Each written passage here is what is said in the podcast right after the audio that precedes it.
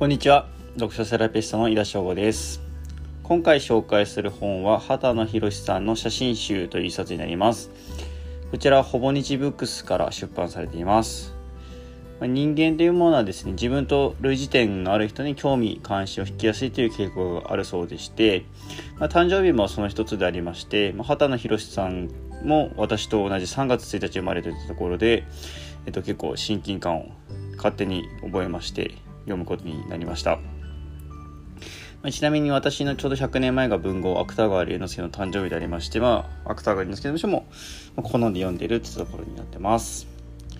興味を持ったところは、まあ、誕生日が同じっていったところよりも別のところにありまして、まあ、ほぼ日の学校というですね、あの、動画のサービスありまして、そちらで畑野博さんの授業を見て、まあ、自分もこんな写真を撮れたらいいなというふうに思いましたところで、まあ、畑野さんが実際どんな写真を撮られてるのかなというふうに気になり、まあ、この写真集を購入しました。まあ、写真ですとかカメラの技法については、まあ、これから学んでいきたいところはもちろんあるんですけども、畑野さんはその授業の中ですね、肉眼での再現というふうにおっしゃってました。まあ、風景が美しいというよりも、目に留ま止まったものをそのままの感度で伝えてくれるっていう感じがしました。で会場に浮かぶ廃墟を撮った会場遺跡で狩猟ですね、えっと、の様子を収めた「いただきますごちそうさま」で息子さんのゆうくんを撮った優しい写真で構成をされています。で畑野さんのことを語る上で欠かせないのがやっぱりがんのお話かなというふうに思いまして、えっと、畑野さんは2017年に血液のがんである多発性骨髄腫を発症しまして余命宣告を受けていらっしゃいます。まあ、死と向き合う中で生きる意味というものを非常に考えさせられる印象を受けました。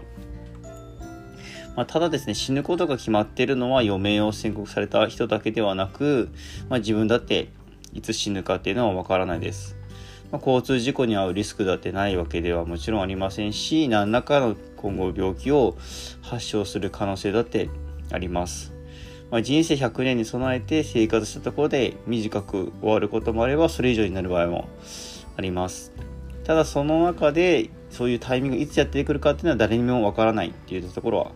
あります。まあ、そういう意味でもよりよく、まあ、生きられたらいいなと思いますし何かしらの生きた証というものは、まあ、残していきたいなというふうに思います。